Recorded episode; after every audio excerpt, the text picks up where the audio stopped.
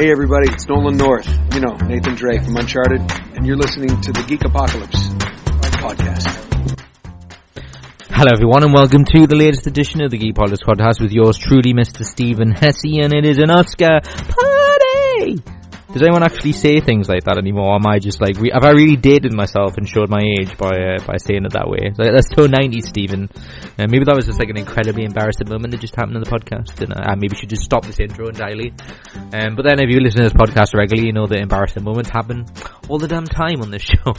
um, so this is no different. With myself and Ricky, a hosted episode, um, basically it's where me and Ricky just talk about um, up current events really. And to be honest though, even though it's called um, Oscar Party or Party, as I want to keep wanting to say it, phrase it as, um, we didn't actually plan on talking about the Oscars, but the the furore, which can't actually say that word. Maybe maybe Stephen, you should say a word you can pronounce properly. Um, the controversy, the, the the buzzword that every media person wants to say of um, you know, like uh, Green Book winning for Best Picture. Um, it was you know Spike Lee wanting to walk out because apparently the actual story of um, of the Green Book and the two main uh, characters actually didn't get on as well as um, the, the film portrays. And I, I can't believe it, a film that isn't entirely accurate in Hollywood. Who'd have thought? Uh, but, um, but yeah, also Bohemian Rhapsody with Malek winning for Best Actor and Olivia Colman winning for an English representative, first time since Kate Winslet in the early 2010s. Um, so yeah, we kind of wanted to talk about it because it's been like, kind of in the news, and I even joked like kind of, and also the Lady Gaga, Bradley Cooper, will they want to kiss? Oh my god, but they didn't kiss, and they're, they're going to kiss. I really wanted them to, but they didn't. Uh, you know, I thought the performance they did for Shallow was unbelievable, and I love that song. Um, I haven't actually seen Star is Born, but I know that song really well. Um, and I even joked in this podcast that it sounded like we were doing our own version of an Entertainment Weekly uh, program or something, and I was just like, I, I, trust, I can't stress enough how that's not actually happening. But um, so we do talk about the Oscar buzz. We talk about Nicolas Cage because Ricky was watching that USS uh. Uh, Indianapolis. I don't, know what it was actually called, the, the ship in Vietnam that he did a B movie about. So we got us talking about that because we actually coincidentally, my partner and I watched Con Air recently.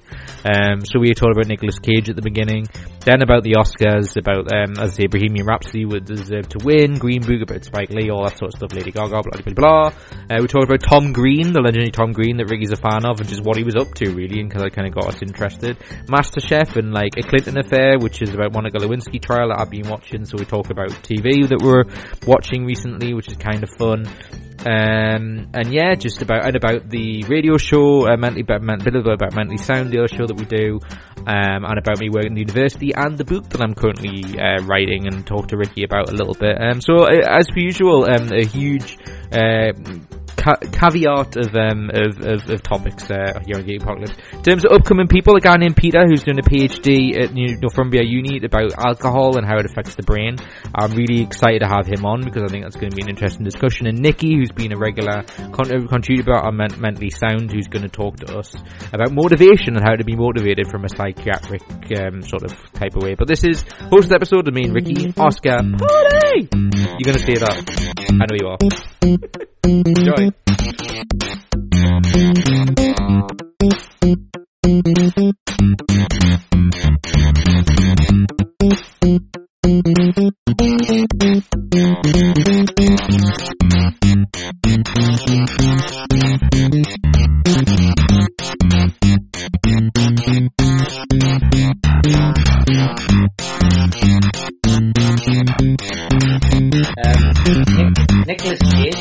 Good start. Yeah, have we started? Yeah, go on. I said, yeah, yeah. This is a good start. Actually, if you just mentioned Nicolas Cage, it's something I was going to talk to you about. Um, so this is a perfect start. Go on. Uh, Ricky's watching what behind in the background? It's called USS Indianapolis Shark Attack.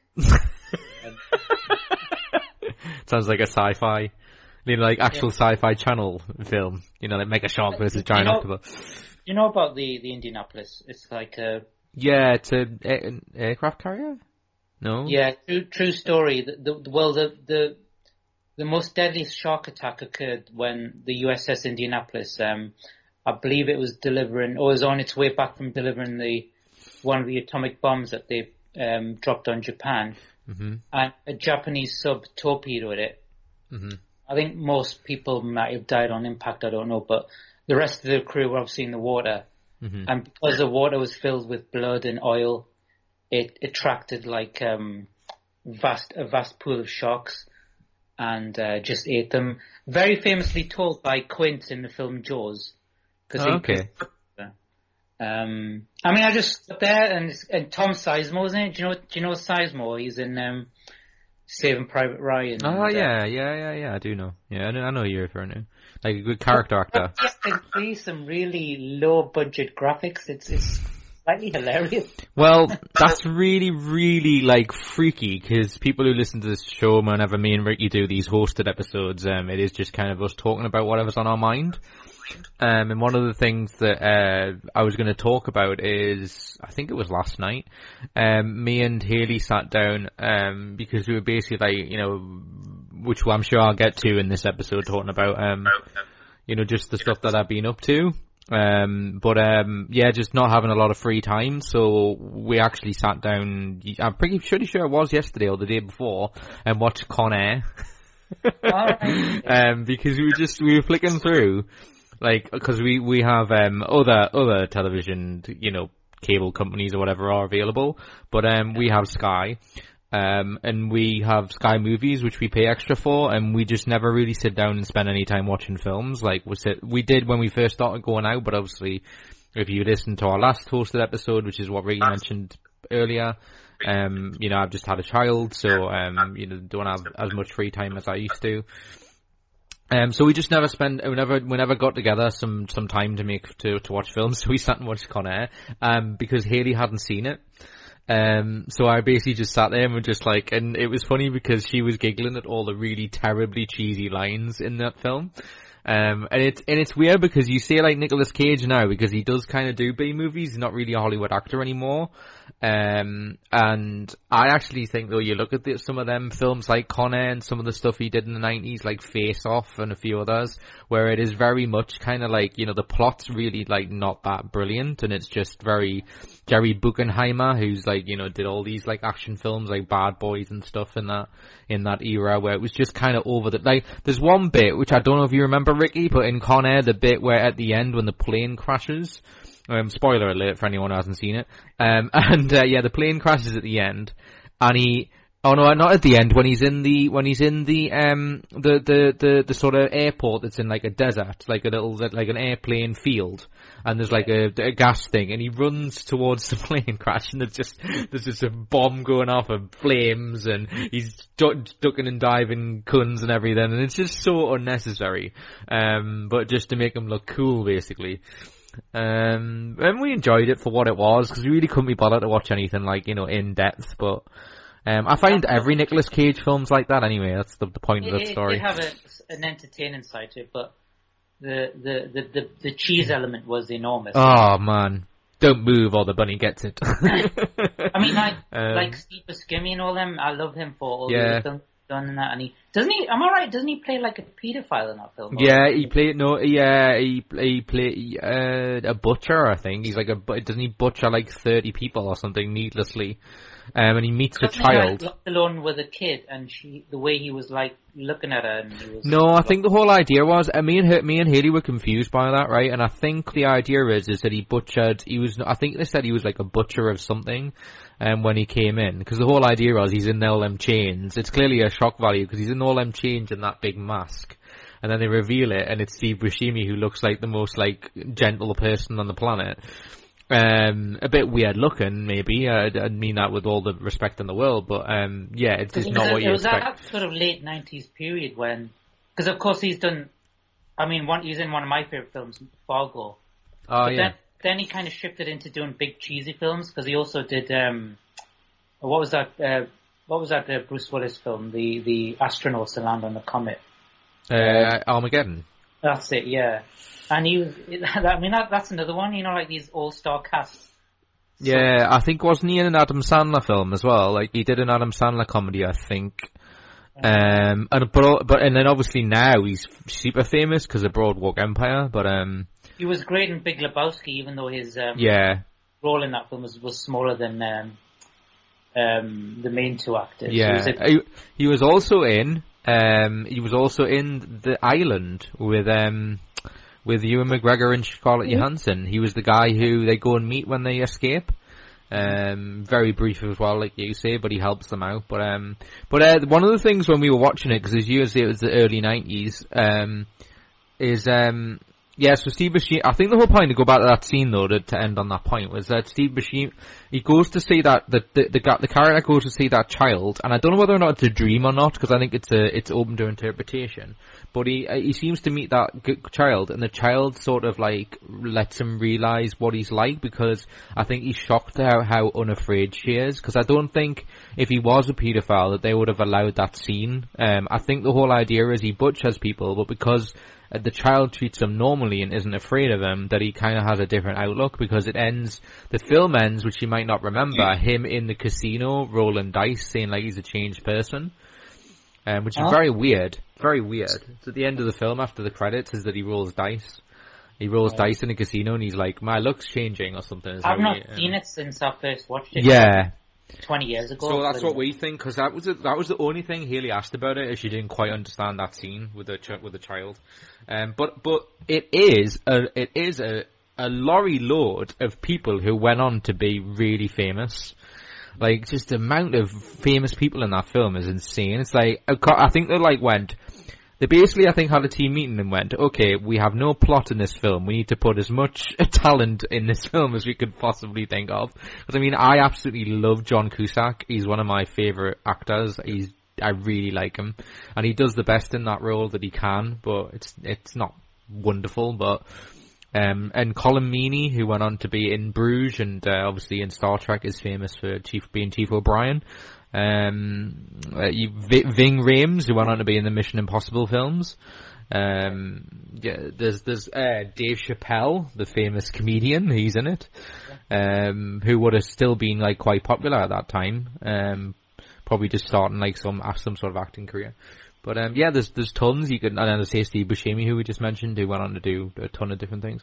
Um, but anyway, yeah, so Nicolas Cage, uh, I just think in summary is kind of like, you know, when he did like Ghost Rider and various other things, he, he, he, He was, um, I think there was, oh god, weird segue, but, um, when they tried to revive Superman, um, Nicolas Cage was, was cast, and there's a famous picture of him. I, I heard that.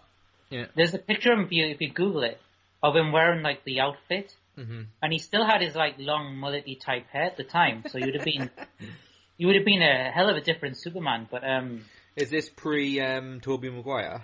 I think so, and then and then uh, it was probably the first after the the, the Christopher Reeve um, ones that he did in like uh, the seventies and eighties. So um, yeah, but then it didn't get made for whatever reason. But Probably because it was terrible. yeah, but the, the, last I heard, they were trying to bring out a, like a, a cult sort of documentary thing about it as to why, Mhm. like what really happened, and uh, I just love the idea. You can name a few films like that. I mean, I love the idea that Rocky. I'm sure we talked about this on this podcast before. I love the idea that Rocky was originally going to be given to Burt Reynolds. I just, yeah, and I just went, how the hell would that be a thing? Yeah, because um, the famous story, which I'm sure anyone who's into films knows, is the whole idea of the St- Stallone went in with the, the the film script. They liked the script but didn't want him to be Yeah, in yeah, it. yeah. Um, and then he basically went, "I'll do it for like the the, the smallest amount of money you can think of because he knew it was going to be successful." The Sly is like short, isn't he? He's not. He's not that big, like a heavyweight sort of. You mean in terms of height? Yeah, Yeah. And yeah. I just think he's like five ten or something. He's not tall. Yeah. No, but like you, you Right, notice them films, you don't see him standing around a lot of other guys because I wonder if they try to make him look as big as they can without comparing him to Mhm. to to other people. Like you know what I mean? Um, Yeah. But you're right. Yeah, you're right. Um, it took him a while to convince him that I'm I, I'm the guy to do this, and you know I've just wrote this. And he said he had a lot of balls, but then when you like actually hear him in any interviews, he basically was like living in his car and also, you know that sort of thing. You- I, I follow I follow Sylvester Stallone on Instagram, and he posted a picture of um, a cut that he had in his eye, and he was sparring with um, Joe Frazier. Um, Joe Frazier, of course, Nice. Yeah, yeah. Ne- nemesis of Muhammad Ali in the seventies, great fighter, uh, real son of Philadelphia. But do you know he was he was originally cast uh, uh, as Mr. T's role in Rocky Three? yeah, yeah. I remember that. Yeah. Yeah, and they give it to they give it to Mr. T because obviously he was becoming big at that time. Like Yeah. a, a novelty novelty actor who was very super well known. Um, believe it or not, uh, this just in. Uh, Sylvester, I, this is, I think this is going to be the shockest value of this whole podcast. Sylvester Stallone is only five foot eight. Like, that's shocking. I Wow. Yeah. No, the, the, you know, the, the same height as me. yeah, he's, you know, another as well, he's only half an inch taller than Tom Cruise. That's, Gosh. that's, that's nuts.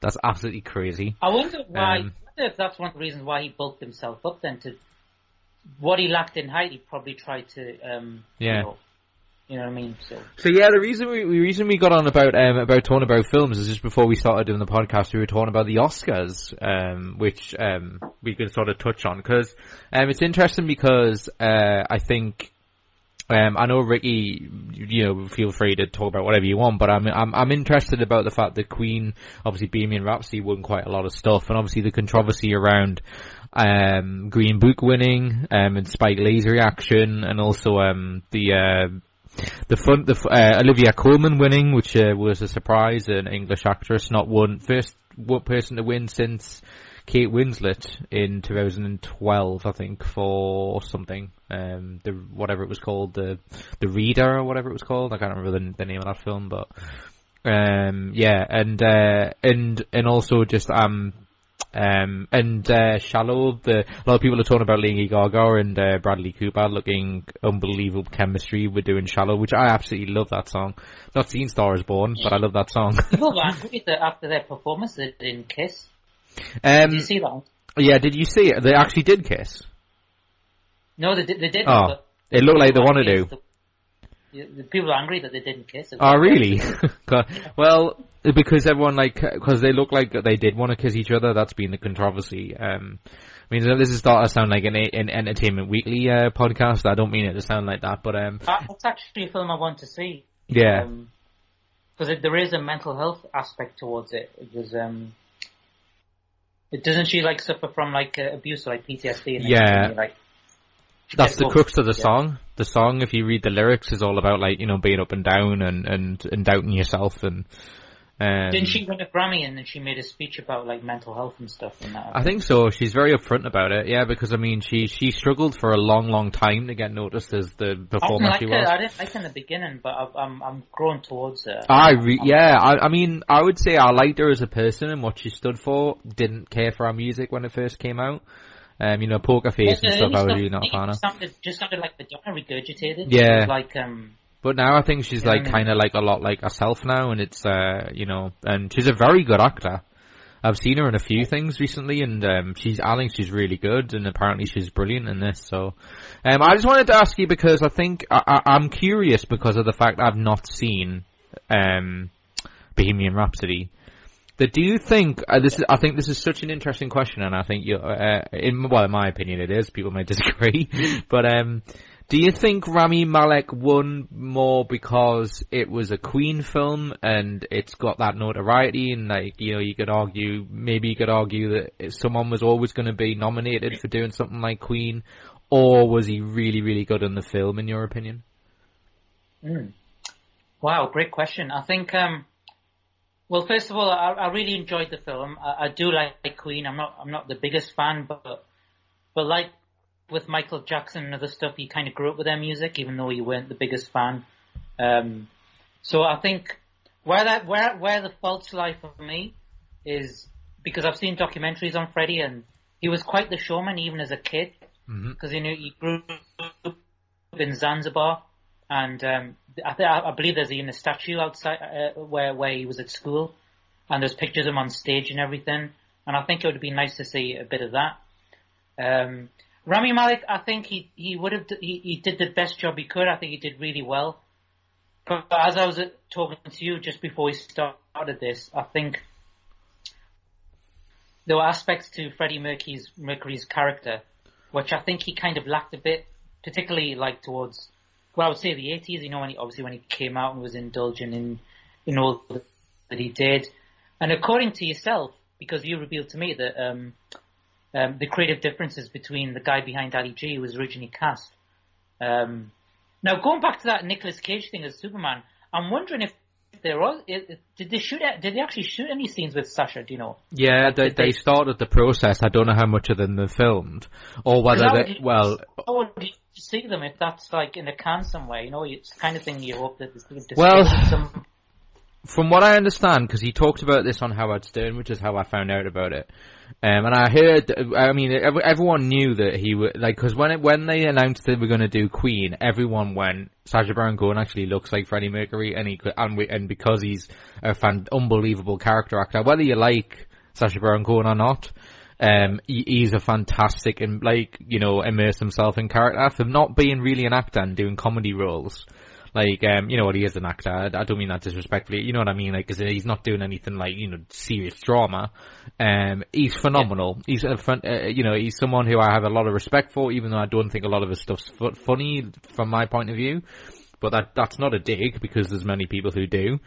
Well, Um, Freddie also, Freddie also has a sense of humor, which is why I think Sacha would have been Yeah. uh, perfect. and. I think he would have been able to deal with his like idiosyncrasy, like um with with his um eccentricities and stuff that Mercury had, and also like being able to be deadpan. Because if you ever watch any of the interviews, like watch the the documentary, I, we touched on this on Mentally Sound, watching the documentary about Mercury, um that was on we me and my partner watched about uh, three weeks ago, and it's phenomenal because it's all the interviews that he does, and it is like watching this polarized figure of someone who's like unbelievable chemistry, and then like a complete, you know, um, uh, like sociopath or something outside of, uh, he's just completely like, um, you know, people phobia person. He was a very, very private and very, very quiet and, and not very articulate, quite frankly. He's, you know, he did, he did have his views on certain things when pushed, but he, you know, he just came across as just a regular bloke, really. Um, but yeah, so supposedly, um, Sacha Baron Cohen wanted to delve into, which is not surprising, really, because I mean, um, you know, that's what he does with all these fake characters that he comes up with. Is he, you know, he makes, you know, he brings out all that that their most uh, inner demon type stuff. So he wanted to explore that aspect of Mercury's character because he thought it would have made a more interesting film. And basically, they went no, and then they got this Rami Malek because the the film was the film had been taken forever to get financed and made, and even Brian Mays said that in interviews that like you know it wasn't because uh, people started to criticize Sacha Baron Cohen for it being delayed or and everything like that, but it wasn't that. It was just people didn't people weren't certain about it. Um, so do you think, in a in a nutshell, he deserved it? Uh, to to summarize the the, the Oscar, uh, Rami? It's, it's I think he, he definitely deserves plaudits, but but I haven't seen the other films and actors in contention on that. What was up for best film, best actor? So it's hard for me to judge. He deserved, he did, he definitely deserved plaudits because I think he gave it all he could and did a really good job. Yeah. Um, but on the points that you made, the, the areas in which I think Sacha would have really done well with, I, I think they missed out on being really unbelievably honest of mm-hmm. what Freddie was really like. So I think they just missed that. Yeah, so the Um, pe- other people who were nominated was Christian Bale for Vice, which I haven't seen, but apparently he's great in that. Bradley Cooper for A Star Is Born, William Dafoe for At Eternity's Gate. I'm pleased William Dafoe got nominated. He's a fantastic actor. And uh, Viggo Mortensen for Green Book, um, which is pleasing as well because he's a good actor. Obviously, from Ar- Aragorn in Lord of the Rings uh, is what I remember him for. Um, but yeah, so the I Here's mean, a, a weird fact about just to end on Bohemian Rhapsody. Do you know? Do you know um, Dexter Fletcher, uh, I don't. Who's that? the actor? He was in uh, Press Gang. He was also in Lock, Lock Stock, Two Smoking Barrels. All right. Okay. He was an actor. Like he, he, he was kind of like a child actor. and He did a few films, and then he's turned director. And he, the the original director who did, when, who did Bohemian Rhapsody, um, left. I don't know when in the production, and Dexter took over. But I was reading on Wikipedia not that long ago. Uh, apparently, Dexter hasn't been credited. All So right. I think there's a bit of a there's a, there's an issue there as to who's actually deserves full credit for like making it. Like, you know, these these films when they change director all way along and Yeah. things get tossed in and all that stuff. So um, Mhm. I didn't know that, yeah, because I remember Dexter Fletcher as a child actor from the 80s. He was in like Press Gang uh, and a few Mm-hmm. other things and stuff. So um, anyway, Yeah, I mean, um, and so the other things that's just nice as well is, as I touched on, Olivia Colman when it was really nice to hear. I loved her acceptance speech. It was so English. it was just like, oh my god, oh my god, yes, I gotta do. oh my god, this happening, this happened, then this happened. Uh, oh no, Because there's he- a, she put her teeth from starring in sitcoms, didn't she? Yeah, yeah. I mean, um, in in England, people who are not listening to this from outside the country, um, she's known in England for Peep Show, is what I remember her from, um, which is a fantastic. Uh, com- There's also been a couple of episodes of The Office, I think. Ah, yeah, yeah, yeah. She's been. a, She was a character, like sort of a character actor in comedies. Yeah, like she. Um, and uh, Peep Show was kind of like, I guess, the most well known because it's what made uh, David Mitchell and Robert Webb uh, famous in England, in the UK anyway, and then beyond. Um, so I'm very pleased for her. Um, it was kind of a shock really because everyone thought Glenn Close was going to win it, but um, but yeah, it's just, and also the other controversy is like the whole thing of, um, I'm not that we're about controversy here, I just think it's interesting because I'm really not, do you know the whole issue about Spike Lee? That he was, his, his film was nominated and why he's upset? Do you know about this whole being, him being upset thing? Yeah, yeah, yeah. Because, Yeah. um, Yeah, go on. the film, the film that won Green, the best film, Green Book, hmm um, he left apparently because he was unhappy. It's hard for me to say because I haven't seen it. Um, but, but, but Spike, I mean, I'm a huge fan of his.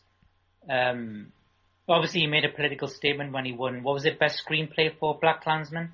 hmm and he came on stage and he hugged Samuel L. Jackson, someone who he's worked, you know, um, on a few films with.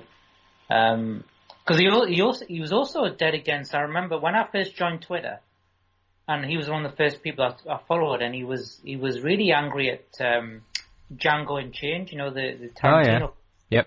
Something to do with the, the use of the N word, the amount of time. Yeah. That was one of them. Yep. Uh, so yeah, he, he has his he has a a thing about films if he doesn't believe that they should be if they're fair and so so you know I mean I, I, it's hard for me to say because I haven't seen the film so I don't know if he but I've seen the interviews he was like um he was asked by um uh, is it Colin Paterson I think Colin Paterson who works for Five Live Yep. he said to him are you British Yeah. And he says yeah and he says I'll give you a British answer and he says not my cup of tea I saw that. That was funny. Um, I like him. I like him. But um, so his, yeah, hi- then he then he then he praised his uh, film "Didn't He Do the Right Thing," which is a phenomenal film. yeah, Um, yeah, his shouldn't getting President Trump his out. masterpiece. His masterpiece. I think. I don't think he's made a better film. Um, but anywho, um, I mean, I haven't seen his new one. I might, I might change my opinion. But, uh, but anywho, so the whole, the whole crux of it is, which I have to say, if this is this, I mean, it seems authentic what his problem was. Well, not only was not only is it a very stereo, it's a very simplistic view, Green Book apparently of uh, you know racial of racial issues of the time. You know, because it's obviously based about a jazz musician who basically gets on a, a road trip with this guy, and another thing that apparently is that the nephew of the jazz musician that the Green Book is based off says that it's like a complete sack of la- sack of shit. Basically, like it's complete lies. That they they portray it as these two were like almost the best of friends, and then they mm-hmm. base and his nephew, the nephew of the of the the the, the, the main character says the, the the real main main character says that like they were acquaintances at best. And so that that they they've manipulated into this sort of feel good, almost driving Miss Daisy um uh, uh type film, and um and and yeah, and so I I can say I I don't see any problem with them having a, a, an issue with that because you know if you come up with a, a sort of your own your own film and then they make a film that basically is, uh, you know, when they go inspired by a true story, when it's inspired or based on a true story, is in it's based, but we're gonna we're gonna like change it to be not even remotely what happened. Like, I don't really like that attitude because that's not a true story. That's basically you're fictionalizing a thing that happened into something that Yeah. didn't happen. Um, that's not a true story. That's that's something completely different. Well, Um, my whole point of view is if you're going to bend the truth, then bend it as, as far as you can to the point where it almost becomes ridiculous. yeah, That's why that's why I like Tarantino. Take a film like Inglorious Bastards. You know, it's like, of course, Hitler didn't get machine gunned to death in a Paris theater, but but he he he he, he deliberately skews a what if scenario, like like, what what would it have been like, sort of thing. Mhm.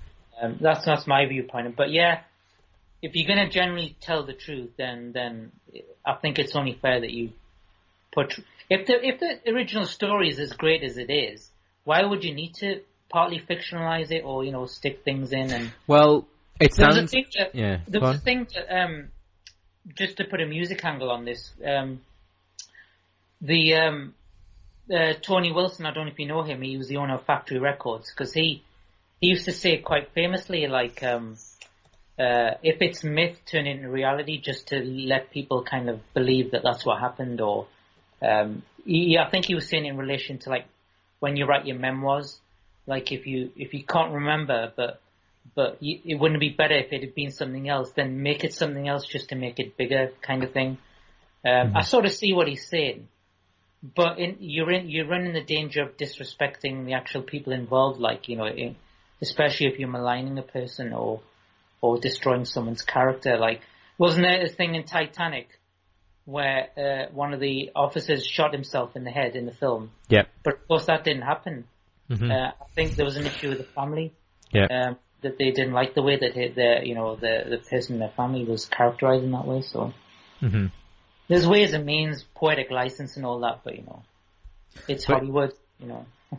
Uh, but yeah, but, uh, it sounds like to me in a nutshell, and the, Sh- the Shirley family, who is uh, the, the name of the guy who it's based on, um, that that it was just basically just completely it was it was a it was a it was a crux of a story of these two people who shouldn't met who met under an under a weird circumstance.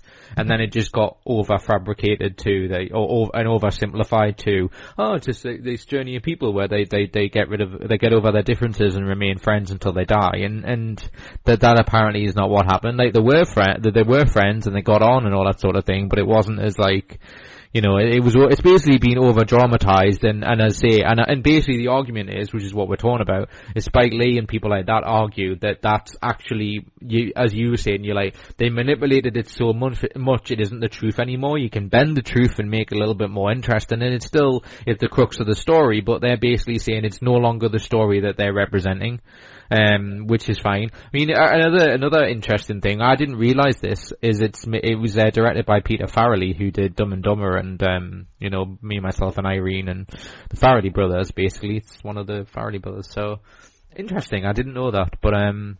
So I think he's well within the right to think that, but I mean it's a free country. Well, he's, he's he's in a free country, we should say, um, to say what he wants. So good for him. Um, I I think he's got a point, quite frankly. Um, well, you know, Trump, Trump had a go on Twitter. Yeah, I just saw the tweet actually. I was just, yeah. What do you think about that? I mean, just anything he can do to get anything he can do to protect himself, really. And I mean, the well, fact that the president uses Twitter to basically, uh, you know, reprimand somebody. I mean, really? I, mean, I don't, I don't, want to, I don't want to turn into a political podcast, but um, Feel free. It's a free. Con- it's a free country, Ricky. You can do it. Lawyers is being testified in court right now, and I think it's just convenient that he's over in Vietnam meeting Kim Jong Un. And um, oh yeah, I forgot that. Yeah. And if you see if you see the actual tweet regarding Spike Lee, it was a it was a it was a series of tweets mm-hmm. that, he, that he just mouthed out about anything and everything that he did in the space of like an hour. And I think he, the convenience of Twitter for him is just he's trying to distract people from from the way he's being attacked mm-hmm. in, or like you know, whether it's sleeping with Stormy Daniels or you know. He can tweet a bunch of bollocks that isn't true, and people know people never check facts, so they'll basically just read that at face value and go, "Oh well, he's rebu- he's re- he's rebutted what Spike Lee said about you know about his attack towards him, and it's just that that's basically what he uses it for, and it's it's just ridiculous that a man with that power that he has you know, uses Twitter as his like armed defense. You know, I, I, I, that that bugs me greatly. Um, that we're in a world like that. Um, you know, by by definition, I mean he there's been people I know who've been kicked off Twitter for saying the odd naughty thing here and there. Yeah, no, exactly. Yeah. But, but some of the stuff he comes out with, yeah. he wasn't the president, he'd been kicked off uh, years Yeah, ago. if he just wasn't president, he'd be like, okay, well, as soon as he ends his presidency, okay, we're uh, imprisoning you for some of the horrible things you've said on Twitter. As soon as he finishes his presidency, it's like, uh, you, you're He's probably Twitter's know. biggest advertiser at the moment, the way, you know, because he Probably. Yeah. Yeah, you can't you can't not put Trump. That's a really good point. That's a really good point. Twitter and Trump are often in the same sentence, and for Twitter, he must do enormous in terms of revenue and all that. So. Yeah, I would say so. Yeah. Um, and actually, before I forget, you reminded me of you reminded me of something that I wanted to, to talk about. Um, I've been watching and really enjoying uh, the Clinton affairs. Have you heard of that? The program? Um, yeah, I've not seen. My brother's been watching them. He, I think he's had that. He recorded them in the planner. So Uh, I'm due to see them at some point, but are, are they good? Are they? Yeah, I've I've I've watched uh, I've watched the first however whatever it's up to. I think it's five or four, and there's apparently six six episodes. Um, it's really good, and the fact that they got Monica Lewinsky to talk on it's kind of good. Um, and uh, and basically uh, all the people who are kind of key. What's really great about it is it's it's a lot of just one-on-one interviews with like videos, with, like one-on-one, like one to the camera, but they've really really worked on it because they they get like the attorney for this person. They get the the actual like person who worked in the White House who who who's a like they really get the people who were in the know who actually went like went through it. It's not just you know you know how like you see clip shows on stuff in certain channels where it's just a researcher or a, a, a person commenting on what happened as opposed to actually being there. Well, this documentary has like all the people who talk about it on the documentary are people who were actually That's in what I was this to say. You, situation. you actually learn stuff that you didn't? didn't Yeah. And I, I don't know whether you know because you've known me a while, but I absolutely like read a ton about this. About I, I absolutely loved the Monica Lewinsky scandal because I remember it happening at the time, and I was like 11, Yeah. and I didn't remember a great deal about it other than like I was like, oh, the president's in trouble because I didn't really quite understand what, what the problem was, and then. You know, I, when I was at university and I did a little bit of political, I I, I did have um, uh, you know, like civil, I did civil rights and a lot of American politics when I was at university, and so I, I, I read a ton about um, the Monica Lewinsky trial and knew a lot about what was on there. But the fact that they had um, Paula Jones, who was one of the first ones to bring a, a civil case to the president, Yeah. um, they had her on like now, and they had Monica Lewinsky, and this was only done a year ago, and she she revealed a few new things about what happened. Um, it I've been it's watching really interesting. Uh, anyway, You know, JF, JFK stuff. Uh, there's been some new documentaries on the JFK thing. okay. But, but back to Monica Lewinsky, the obscure thing I watched because I was a big fan of um, Tom Green when he used to have his MTV show. Yeah. he was crazy. He was Have you seen absolutely crazy. where he managed to get Monica, Monica Lewinsky with him? I with him? don't, but that sounds ridiculous of- in a good way. I think one of his pranks was to um, was to because I think Monica Lewinsky at that time she was obviously trying to capitalize on her notoriety, you know, like cashing in. Yeah, I, I think she brought in uh, brought out a fashion line. uh, handbags, Yeah, so, handbags. so yeah, some someone somewhere thought it would be a good idea to pair them two together. that sounds ridiculous. But you know what the funny thing, the the the, the strange thing was, was that after that, after the after they like finished filming that together, of course Tom did a very special um, episode on testicular cancer because he I remember that. he got that disease. Because I remember him saying in the documentary about that, he said, "What the hell do we do now? I'm supposed to be this like serial prank prankster. I've just did a, I've just did a series of skits with Monica Lewinsky, who, who famously gave President Clinton a blowjob. Where the hell do I go from here?" And then it was only like a little later after that he, he discovered, you know, a lump in his uh, testicles, and you know he then, you know, went yeah, on I remember that. I remember that. That said he got he was ill and then he got treatment and stuff. Yeah, I remember Yes. that. Um, yeah, I always wonder what he's. Uh, have you ever like read up on what he's doing now? Like, I'm curious. Like, The last I heard of him last year or the year before, uh, uh, one one of my favorite radio presenters of all time, Tommy Boyd, who is currently is he on the BBC somewhere? I can't remember what station it is. Um, yeah, I think it might be in like one of the BBC coastal station, like Southern Counties or somewhere, because I think he's based in Brighton. So the last time Tom Green was touring here, he, he dropped in and, and had a chat with him. Um, but but he's not. on- Is he still on? T- I don't think he's on TV anymore. He just goes on doing. I had to just I had to just Google him because I was trying to I was trying to think what he what he what the hell what has he done like I mm-hmm. think when when you know when the internet became mainstream, and when he left MTV, you know at the time everyone was saying, "Oh, the future's the internet." You know, TV, radio, it's all going to be online. And he and he and he and he was on like some obscure like internet channel where he had an army of followers watching him and. But I think he had to leave that because I think people realized very quickly that the revenue predicted to be online wasn't as big. Mm-hmm. So it was. I don't think he was earning much from it. So I think he had to end up going back to mainstream. Of Well- course, he ended up on um, Celebrity Apprentice, so he, he got the brunt of Trump's anger. Oh, really? well, um, Yep. it also says he was on American. He was on Celebrity Big Brother just recently, last month. Oh, really? The yeah, American- the American version. It says here on January. I'm just on his Wikipedia page for those that want to read it. Um, on January 13th, 2019, it was announced Tom would be a house guest on the second American, uh, second American season of the reality show competition Celebrity Big Brother. Spoiler alert: if people like got this recorded or anything, um, he was evicted by a four to zero vote on February the 8th. He, but he was voted. I don't know. I didn't realize they did this as a thing.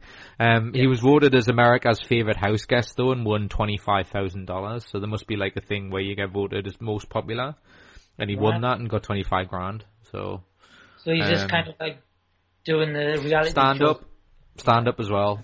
He's, but I, I, that makes sense because I'm assuming during this whole thing, even when he had a he had a um he had his show that he was a like a stand up comedian. So He was at the Edinburgh Fringe a few years ago. I remember, like, it was during the time when I was ill, and I, and I was like, I read, I read it at the time, and I was like gutted because I, I used to go up to the Edinburgh Fringe like every year, and and you know he's been one of my favorite comedians. He's been awesome up there, but um, yeah, yeah. I remember he's a it brief- used to be in mainstream films as well. I'm, I'm assuming he doesn't do that yeah, anymore. Road Trip is the only thing I remember him from. But uh, Freddy, yeah. Freddy got fingered. I think was. His oh too. yeah, yeah. Mhm. That, that was quite funny actually.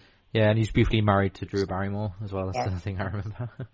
um, but anyway, so yeah, um, yeah, man, we just talked, talked about everything. Yeah. Um, uh, so yeah. Anyway, so the uh, uh, obviously we talked about the Oscars and just in, I mean, um, I'm trying to think. Is there anything else that is there anything else we've not touched on? But um, Regarding yeah. the Oscars. yeah, just anything. I'm just trying to think. Is anything? Well, what, what's your opinion on a because they were talking about it the day after um, on like BBC Newcastle. Sort like, what's your opinion on? I used to I used to be addicted to award shows. I don't know what it is, but when I was getting into music, I used to religiously watch like the MTV Music Awards. Oh yeah, yeah. Because yeah. like when I was into grunge, yeah. Grunge just absolutely dominated the MTV Awards for like a load of years. Mhm. And obviously, your Pearl Jams, Nirvana's, Soundgardens are always playing. Mhm. But I don't know. Afterwards, I kind of got bored, and and you know that that- like they call it like the industry just like patting each other on the back, you know, a load of, and everyone just getting sloshed. Yeah. I, I don't I don't have a high opinion of them anymore. I think that's the reason why, to be honest, I, I, I know people are going to probably expect us to talk about, like, to, to say it this way, but in my opinion, I think that's why Ricky Gervais got so much attention when he did the Golden Globes, because basically, it is just a kiss people arse fest. Yeah. Um, and obviously the uh, the Oscars. Um, by you saying that actually reminded me another thing that was um, inter- well, supposedly interesting. I mean, the Oscars, for starters, it's on far too long. With our time difference, it's on at a random time. Um, so I would never watch it live. Um, but I really used to watch the Oscars live because it was so long and so Yeah. drawn out. All about like, oh, how wonderful everybody is, and then I, I only cared really about the performances. Like, so I'd watch the musical numbers, and I did, I did that again this year. As I watched all the, you know, but the, but but but um, this year because all the stuff that happened with Kevin Hart, who had to basically decide Oh, not yeah. to be the host, it was the first hostless um, uh, Oscars for like a really long time. Um, because they never bothered replacing him, so just So it was uh, They just like they just started with a musical number at the beginning, a bit like the Tonys and stuff, or the uh, Emmys. They just did like a musical number with people in, and then they basically, instead of having a person coming out, they just got the people to come out, like whoever was doing the, and the award goes to. So there were no like vignettes in between. It was just like uh, no one like doing jokes and then going the next people to come out. Like they just didn't bother having a person But do Kev, that. Kevin Hart left the project two, three months ago. What's the what's the deal of not getting the, like a, a substitute in? Like, um, I think they it? just thought why, uh, um, because well, apparently when you agree to do the Oscars, it is like a really long drawn out process, and like you have to really like there, there's loads of rehearsals done because the you know there's that many people watching they don't want any fuck ups Right. basically. Um, I'm not I'm not sure how long that they're supposed to commit to it, but um, I don't know. I think they just made But that you think decision. there would be I a think I don't know why they made the like decision. A stand-in replacement in case like the, the guy or girl doing it got ill or something. You would think that, something. yeah, exactly. I know it does. You're right. Uh, you, you would think they would have had some sort of plan B. Um, you know, because I, think every, I think people made that joke on Twitter going when Kevin Hart announced he wasn't doing it. They were like, uh, um, like hashtag here comes Billy Crystal, because that He's seems to actually quite good. He's brilliant. Um, he's done it. I think he's done it that often, that that much that people are like, um, we can't do it again, surely. And then, yeah, and then he does come back and he's good. Um, I think I the last one I saw like live and I stayed up late to watch it was the year Titanic one. Um, I think Billy Crystal actually hosted that one. yeah, I think he's hosted it the most. Yeah, I think he did. Because he Um, did skit the most where, times, I oh, mean. of course they do sketches and stuff. Yeah, they? yeah. If they've usually they've got a guest. Yeah, Crystal- yeah. Billy Crystal did a Jewish joke on the on the uh, when he did a parody of Titanic because like the scene where Jack draws um um Rose, uh, Rose. yeah. So he was I posing think it's nude. Rose, isn't it? Yeah. Yeah, yeah, yeah, Jack and Rose, yeah, and and he was posing nude, getting drawn, and and he was like looking across to Jack, and he was like saying, "What's the matter? Too Jewish." But so yeah, He's he great. He's that, yeah. great, Billy Crystal. I have a lot of time think, for him. I think because the other thing is just I never really agreed with the critics that much. Is probably another reason why I don't really pay that much attention. Yeah, yeah, that's true. Um, It's Titanic, for heaven's sake. I mean, mhm. I can't remember which of the films. I think Saving Private Ryan would have been my favorite film of that year, or something maybe. But um, Ah, that's happened a few times. We've talked about this before because I always think like there's people who like you kind of go, surely they're going to win the Oscar, and they, they don't. I mean, poor Glenn Close, who's been nominated seven times now and not won. You'd think Yeah. you'd think someone would just give her a bloody award. She's she's really good. She's really good. I've I've yet to see a film I think that she sucks she sucks in. Um, but um, but anyway, so Fatal, well, Fatal Attraction is probably one of my, one of my. I know how did she not win for that? That's exactly that that, that, that thank you. I was trying to think of the film that.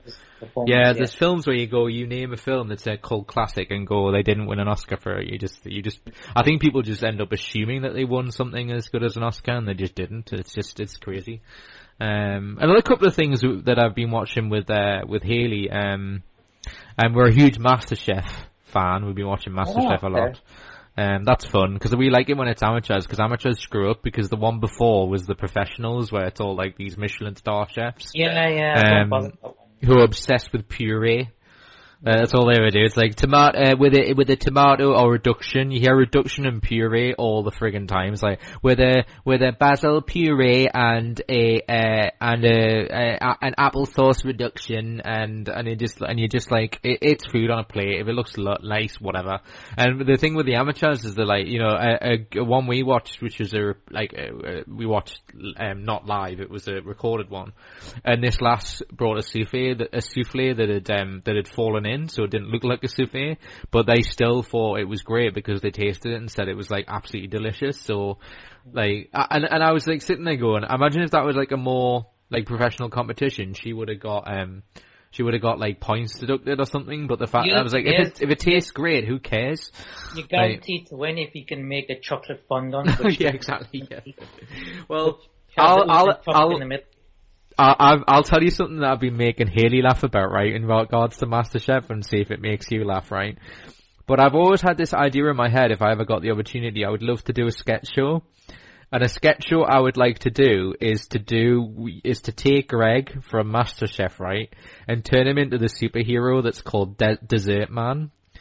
And the and the idea is, anytime someone says I'm making a dessert, he turns up and says, "Did someone say someone's making a dessert?" And then he would watch people making a dessert, and then he would decide whether he likes it or not. And if he likes it, he would eat your dessert. Just- and then if he didn't like it, he would just like zoom out, zoom off. Harry Harry Enfield did a good one of them where um, he just sort of like he, he was dressed like as a baby. And he was Ah, like right, yeah. Bouncing up and down every time he, he got a mouthful of dessert that he was happy with. Ah, re- maybe. All right, it's already been done. That's that's Uh, frustrating. yeah, and there was another one where That's- someone right. put a montage, a montage of all of Greg's voices every time he liked a dessert, and it sounded like someone having sex, Yeah, like going ooh. it's ah." like um, they, they say the same thing about that Paul Hollywood. Holly, Hollywood is I is that ho- co- um. Hollywood, yeah, from uh, Great British Bake Off. He's the same when he talks about cakes. Um, but uh, yeah, it it is funny because um, you can tell the difference between how interested he is when he goes, "So what are you making for us today?" And they go, uh, "Like you know, when they have a choice of two courses, so they can either do a starter and a main, or a main or dessert." Um, so he does, uh, like, when he goes, I'm, I'm making you a starter, and he can tell he's, like, disappointed because he knows it's gonna be, well, I'm gonna make a starter, and then for mains, I'm having this, and he's like, you can tell in his head he's going, they're not making it as a dessert. I'm really, I'm really upset. Like, and we, we think it's hilarious because he just looks, he's I so interested when it's dessert. MasterChef. I just feel at times they just milk it for too much. Yeah, a little bit, yeah. Too many rounds, and then you're like It's on so long. Yeah. Yeah, well, towards the end when it's down like the final three, they suddenly jet them off to like other countries and start like cooking for like royal families in India and other places. Do you know? Um, I heard that you know, like how they've got that like little supermarket food area in MasterChef. It's on that long that the eggs actually hatch. There's chickens floating around MasterChef. That's how long it's on.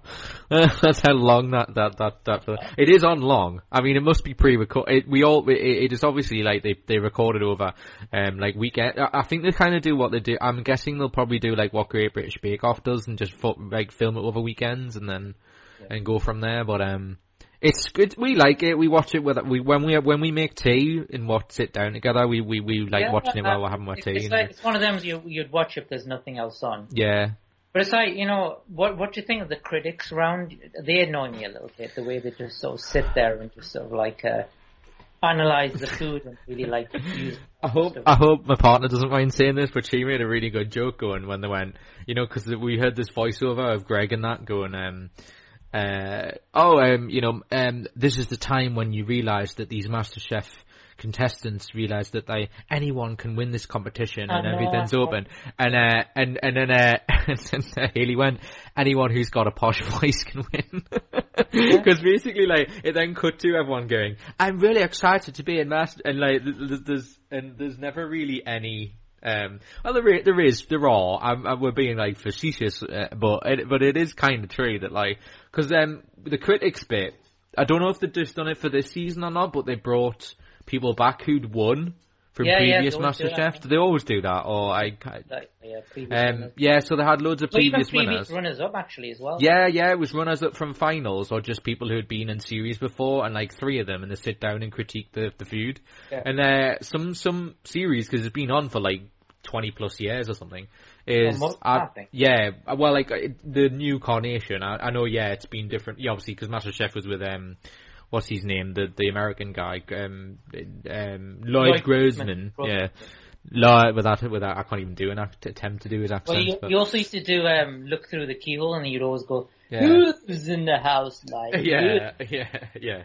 As we go through uh, the keyhole. That was annoying. Yeah. Uh, As you go, yeah. And he just had the like low, like the very like it was if he was going through like a, a, a wind tunnel or something. He had like a really slow as we go through the keyhole. um. Anyway, but yeah. Um. So yeah. So um. Yeah, and like uh, anyone from the past series is the point I was getting at. All looked like they were from privileged backgrounds. But you have you also Um, noticed that the way they they phrase things, but but the bit you know that bit where the the it's gone through to the latter rounds and you've got John sitting opposite Greg and like they're chatting to each other, Mm-hmm. and it's like, what do we want from our contestants this time round? And they're, they're basically saying the same thing, all the Yeah. Mm-hmm. the swapping the words around to in a different Yeah, order. it's just like It's we like- want good food. Okay, Yeah. we want it to look nice. All right. Yeah, it's like, yeah. well, that's why we had this idea about Greg. If they don't make desserts, he goes, "I'm fucking out of here," and just does. They don't see them the rest of the day. And he just comes in and just uh, like comments and then leaves. Here's the weird Yeah. thing about Greg, it's just come to mind now. Do you know that, um, so obviously he's on social media, right? And, um, I should follow him. I, I don't think I'm following him. I need to follow him. He, I, I like him. Yeah. Go on. Because he, um, obviously people tweet him about like advice on food and stuff. And, Mm-hmm. uh, I don't know, I don't know how to feel about this, but it was just like, he, um, he described, because he's married now, right? He got married quite recently. And he was describing how he met his, like, his, his latest, his latest partner. And he was like, so I had this lass who was tweeting me about, you know, how to cook the whatever sauce or whatever goes with this and, uh, and then he was like, and then I, then I decided to check out her profile and I thought, yeah, she was a bit of alright. And then he started like, uh, then he started like pursuing her in a way and I, maybe it doesn't come across as creepy, but there's a bit that probably does. it does a little bit. yeah. And I was like, oh, but maybe people like him can get away with it. I don't know. It's just, it's just, because I thought if you know, you know how you notice that people on like BBC, they always say like, these views are, are mine, not, not the regards to my employer and all that stuff.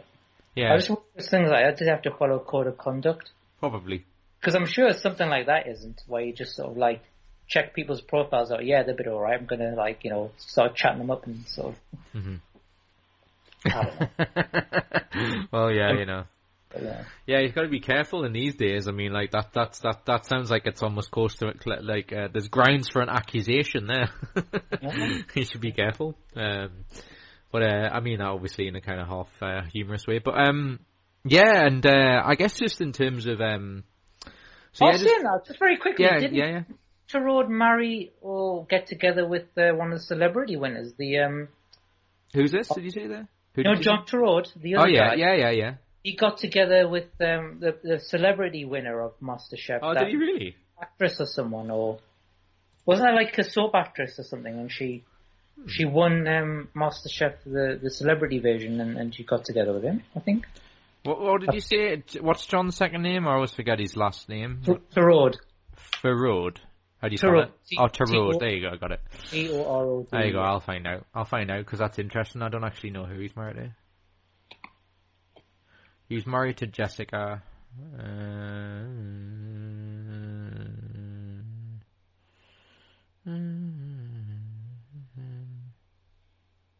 doesn't say. Uh, it just says Fortune. He was married to Jessica, the mother of his son and daughter, but divorced in 2001 after separating. So maybe Jessica. Is it Jessica? No, no, no. Well, no, no. It's it. It must be his current partner. So Oh, Lisa Lisa Faulkner. that's uh, that's Yeah. Uh, wow, he's married. I didn't. I did not know that. Yeah, it just Yeah. says he's like current spouse is Lisa Faulkner, 2015. Wow. She she won the series, I think. So Yeah, like, and, all right. So that's after that. So just people haven't added to his Wikipedia. Ah, how interesting. I did. I didn't know that. The things you find out on the Geek Pilots podcast. So they're, they're both with people that they associate with the show to some degree. Yeah. Yeah, interesting. But um, yeah. So the thing I wanted to uh, um, so obviously, and uh, while people listening to this, who obviously know that we do another podcast, is that uh, Mentally Sounds. Um, all both January episodes are up, and then we're going to put up uh, the two February ones really, really soon. Um, and listen back to them. I'm really, really happy with them. Um, I can't I- listen to them. Um, um, I'm curious though what you think about um because I listen. You know what it is. I'll tell you this right, and I want to know. I mean, we mean I mean this in like um the nicest way in terms of bringing this up, but um uh, I had a I had a weird panic uh, situation when I was editing them because um I like clicked towards the end because I was clicking to see the the end's okay and then just checking the levels all the way through. Um, and then I clicked on a random bit and go, why is there no frequency there? Why is like the no sound coming out of it? Did one of the microphones fail? And I forgot it was with uh, the port lady who had to wear who had to have the phone thing. So I listened to so I listened to it back. Um, I listened to it back. Um, and the Yeah. pauses were really long for radio. It felt really, really long. But I listened to it back and thought we, and then once we started like sort of talking and filling in the gaps, it wasn't too bad. And I'm just curious because I never really spoke to you after that afterwards because I know we, uh, it was a good idea and we wanted to show no discrimin- discrimination because why would we? Um, but I'm just curious to think how you thought that went afterwards, and just um, because I mean that no no disrespect way. I just I mean it in terms of how we handled it, and because Yeah. it got me thinking about um, how we would do something like that in the future. Um, oh, If you see what I mean. great question because I, I don't know if I told you, but I got an email from Gail. That was the name of the the the, oh, the sorry, thank you. I was trying to think who her name was. Yeah, Gail. Yeah. You. and she she she she was like she she emailed to say that you know thanks you know it was good and that but then she was like I was wondering if we would could have prepared it better for and then and, and this was her her words she said maybe uh, we we ought to have like prepared for it better in terms of like if I had got given got given some set questions and I could already had my like um, answers typed out so we wouldn't have those dead air scenarios but I said, but I said to her, well, actually, you make a good point. You're right. I mean, there are some guests who ask for set questions, but we, I specifically say to them that um, that's not really our style because we prefer discussion. Um, Fascinating because she might be one of the few examples where that that, that actually makes sense to do. yeah, you're right. And I said, Mm. I said, you're right. I think that's a good point. Maybe in future we ought to do that. i- someone in, in that in that particular scenario?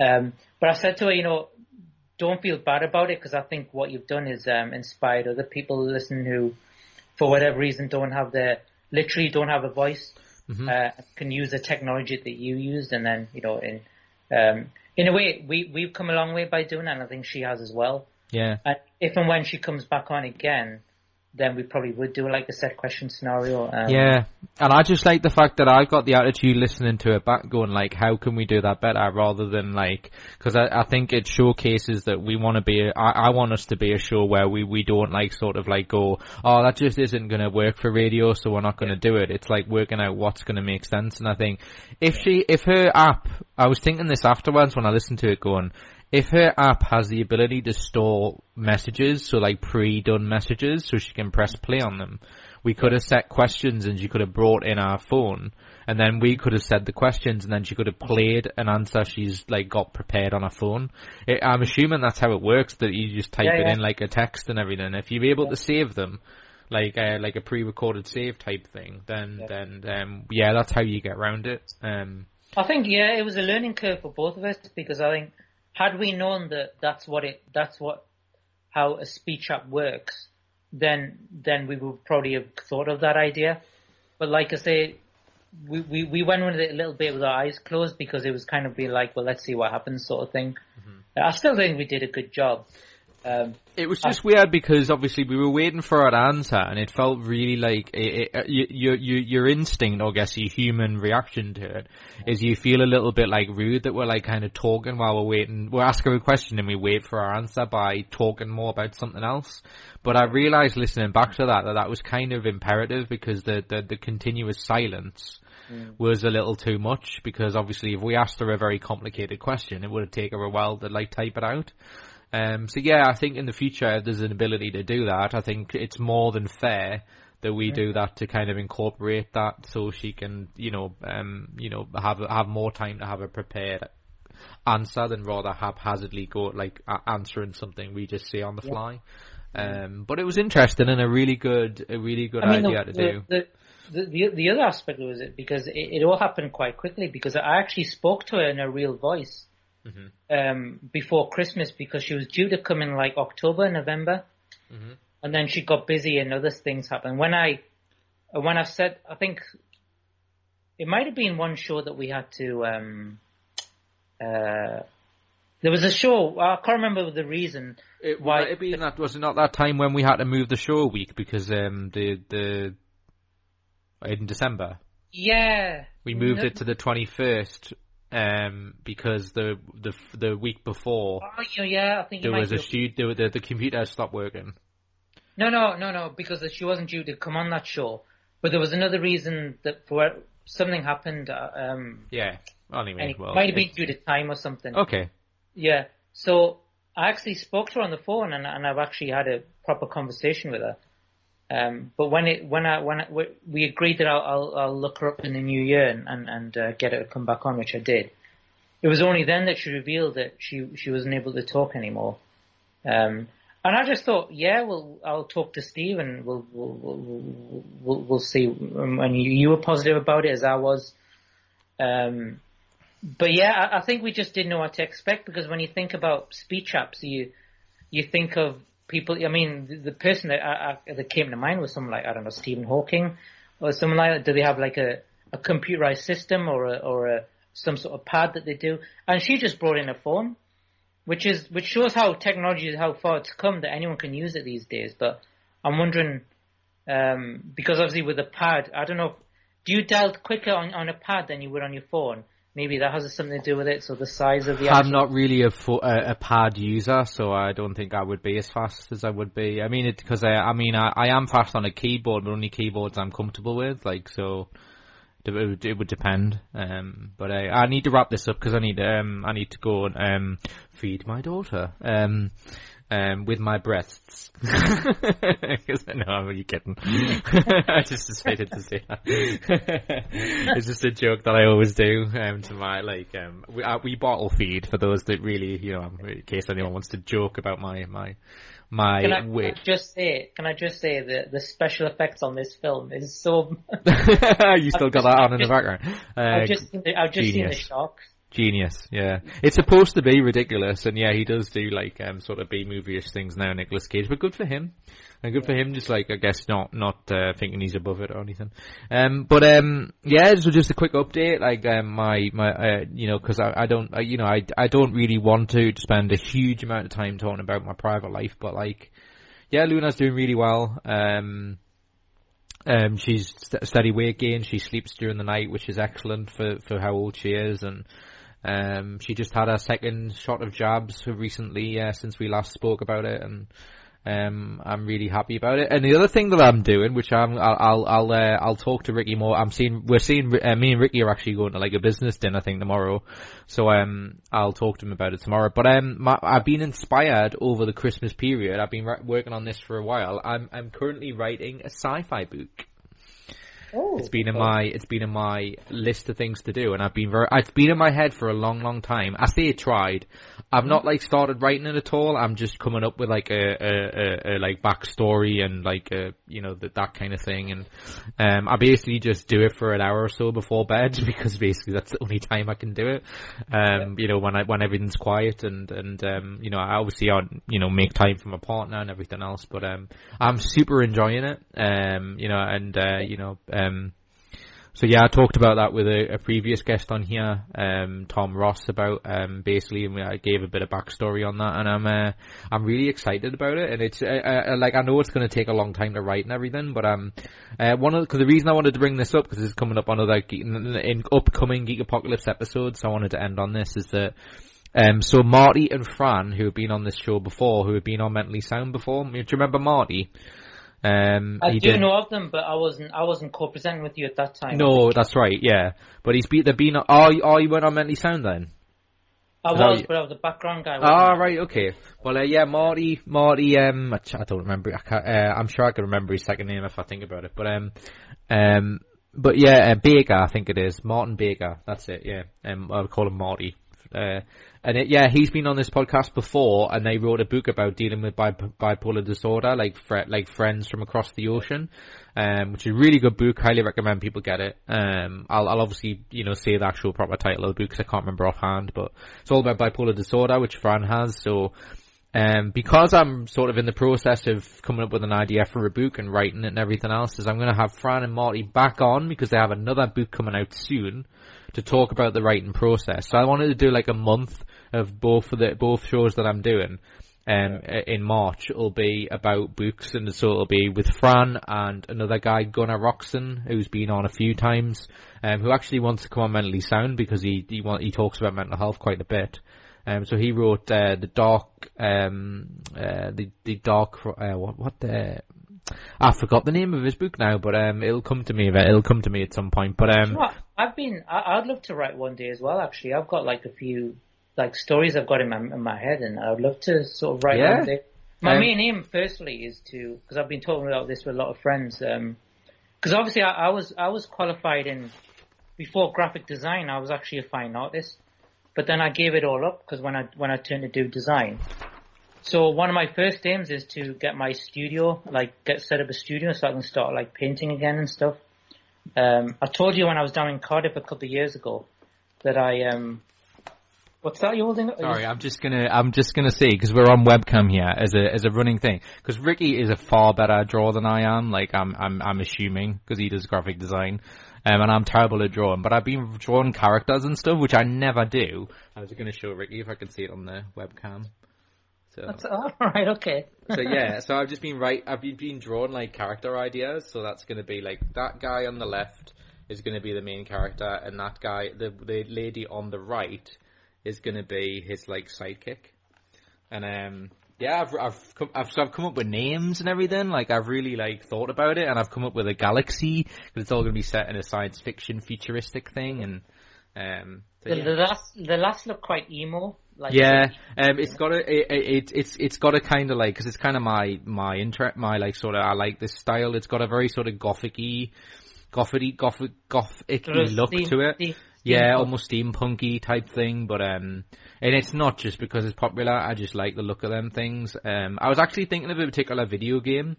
Um, that inspired me to like kind of do the designs like that, and I've obviously like looked on I, I love for some inspira- inspiration. What you should do is um, in the summer go down to the Stockton Riverside Festival. Mhm. You see a lot of like steampunk themed um, arts on display. Cool, Like yeah. Yeah. Another thing that I'm doing as well, which I encourage people to do, is I'm reading books about like sort of uh, for like sort of how to write certain things. I really want to, I re- really want to reread the Dresden Files. um, which is a fantastic um, investigation-y type. What's Uh, your, what's your, just very quickly, what's your favorite genre of like reading? What's your like, what? Probably that. Probably crime novels. I'm like really, I really like crime, crime novels. Um, I like biographies a lot. I, I read, yeah, I read a lot Um, of like like music people and stuff. I'm about actually two thirds. music, music Sorry, people biographies because I'm always interested in this like you know when like they say about the rock and roll li- right lifestyle. Mhm. You you almost want to read their books to like like make sure all is true. Mm-hmm. Like did that really went on? And it really did. When you talk about what happened with like groupies and all that stuff, you think bloody hell, I thought it was all myth, but Yeah. all, all very true. No, no, it's all. No, no I, I was just about to say that I'm about two thirds through the Kevin Keegan book I got for Christmas, and uh, it's, Oh, it's, that? it's good. It's good. I'm not up to Newcastle yet because he, he ta- it's all about his playing career to begin with, and um, I've just started when he went to Newcastle um, as a player. So the last third of the book's about him being a manager. So I'm gonna. Are there uh, any like stark revelations, like sort of thing? Is it? Not particularly. Um, I, I liked him talking about the managers of uh, Liverpool while he was there because he was like obviously it was um, uh, Bob Paisley and I forget the uh, what was the main bloke. Was it, was it Shankly? Yeah, thank you, Bill Shankly, and then Bob Paisley, who was his assistant, because uh, um, yeah, Bill Shankly just anyway. People are uh, this isn't a sport podcast. People are going to be bored. Um, but anyway, I'm just saying it's really, really good. Um, and it was worth the money uh, we bought for it. Um, uh, which I'm not surprised because I mean it's Kevin Keegan. I, I mean we're all Geordie, we're all Geordie fans. So anyway, um, Oh, yeah, I know. I was gonna say like he's uh, Ricky's wearing uh, Geordie's uh, Pride of England uh, t-shirt, which is kind of cool. So, um, anyway, yeah, I mustache because I have a I have a baby to attend to. So, um, yeah, thank you so much everyone for listening to this episode of the Geek Apocalypse podcast with myself and Ricky. Uh, our next mentally sound episode uh, is um, is um, a week on Friday, and this has been recorded on. I think it's the eighth. Yeah, It is the 8th, yeah, because it's the first on Friday. So we recorded this on the 27th. So yeah, so um, it'll be a good 10 days time, around about 10 days time.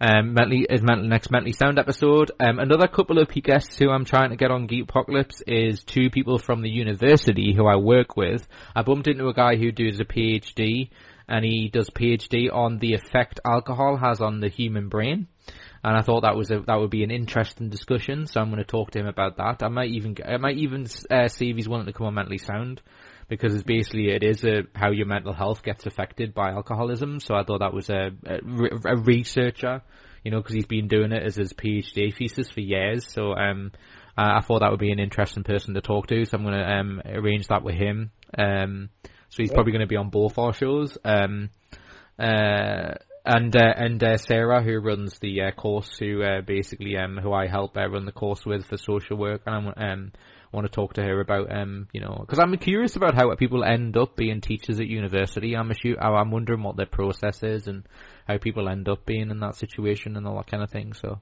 teachers or lecturers or yeah, like because well, she does a bit of everything. You know, she does the academic side and. uh you know, and she helps coordinate people like me to be at the university. Not so much now because they're trying to get like students to do it and help out because I guess they get swamped with emails. But I do still have correspondence with her. She still emails me about about things that are happening. But um, but yeah, so that's so I actually am for once uh, um really really trying hard to be like kind of up to date with Geek Apocalypse um as well as keeping like you know in check with mentally sound and everything um on top of the million of other things I have to do being a dad and uh, a partner um and looking after my mom and everything else which um, I'm sure we'll talk about in the next mentally sound episode um cool anything else you want to add Ricky no, uh, No, good to do this again. Um, yeah it's been fun it's been I a few shall months see you. I shall see you tomorrow morning. Indeed, yes. I will see you at the cafe for our um for our very very um classified business meeting. Um, we would tell you what was happening, but we'd have to kill you. uh, no, it's nothing. It's just a co- it's just a coffee and a chat. But um, but I but yeah, I'm looking forward to it. Um, cool. Also, Um, you, you, the university tomorrow, uh, obviously, aren't you? So. nope. No, oh, no, you're not. no, I thought nope, that's nope, one of the reasons why you wanted to be in town. No, or- I'm going to my mom's. Remember, my mom's Oh, doing oh, that. uh, my mom's doing that gig thing for uh, uh, yeah, which we'll talk about another time. But uh, yeah, I mean, I hope it goes well. That's basically the gist of it. Is my Yeah. mom's got a gig happening at her residential home, which sounds ri- a ridiculous sentence, but it's I'm very happy for her, um, and I helped organise it. Um, So I'm going to go and see if it goes well. Um, anywho, so yeah, uh, all these mean to say is thank you everyone for listening to Geek Apocalypse podcast. Please do consider subscribing if you're on iTunes and everything else. And obviously Mentally Sound, which is the, the radio show slash podcast for mental health that myself and Ricky do, which is also available on iTunes. And like I say, there's only a couple episodes, only a couple episodes behind in terms of podcasts. Um, well, actually one because they ac- actually the the other podcast, the most recent podcast, we have to wait a little bit longer to put up because it's early. But so I'm only one, actually only one episode behind. Is the first episode Can I just say, the uh, next February. episodes of Mentally Sound are already like booked. Fantastic. Uh, that's what I like to hear. Um, and it's amazing, like, you know, as I say, the amount of conversations I have where we, um, we t- I talk about a subject matter in my private life or whatever, and I go, "Oh, we talked about that on Mentally Sound" with a person who knows what they're talking about. Um, I think that's the secret to to us having a, a show that is worth doing, quite frankly. Um, anyway, mustache. Um, so, and who's thank you to Ricky as always for being a, a marvelous Thank person. you, sir. Thank you. Yes, and uh, I look forward to Mentally Sound in a, to a couple of in a ten days time. But I'll end the podcast like I always end of the way to the great B movie Robot Josh Crash and Burn, and we'll see you very soon for another edition of the Geek Wallace podcast. Have a good rest of the week, guys. Take care. Bye. Cheers.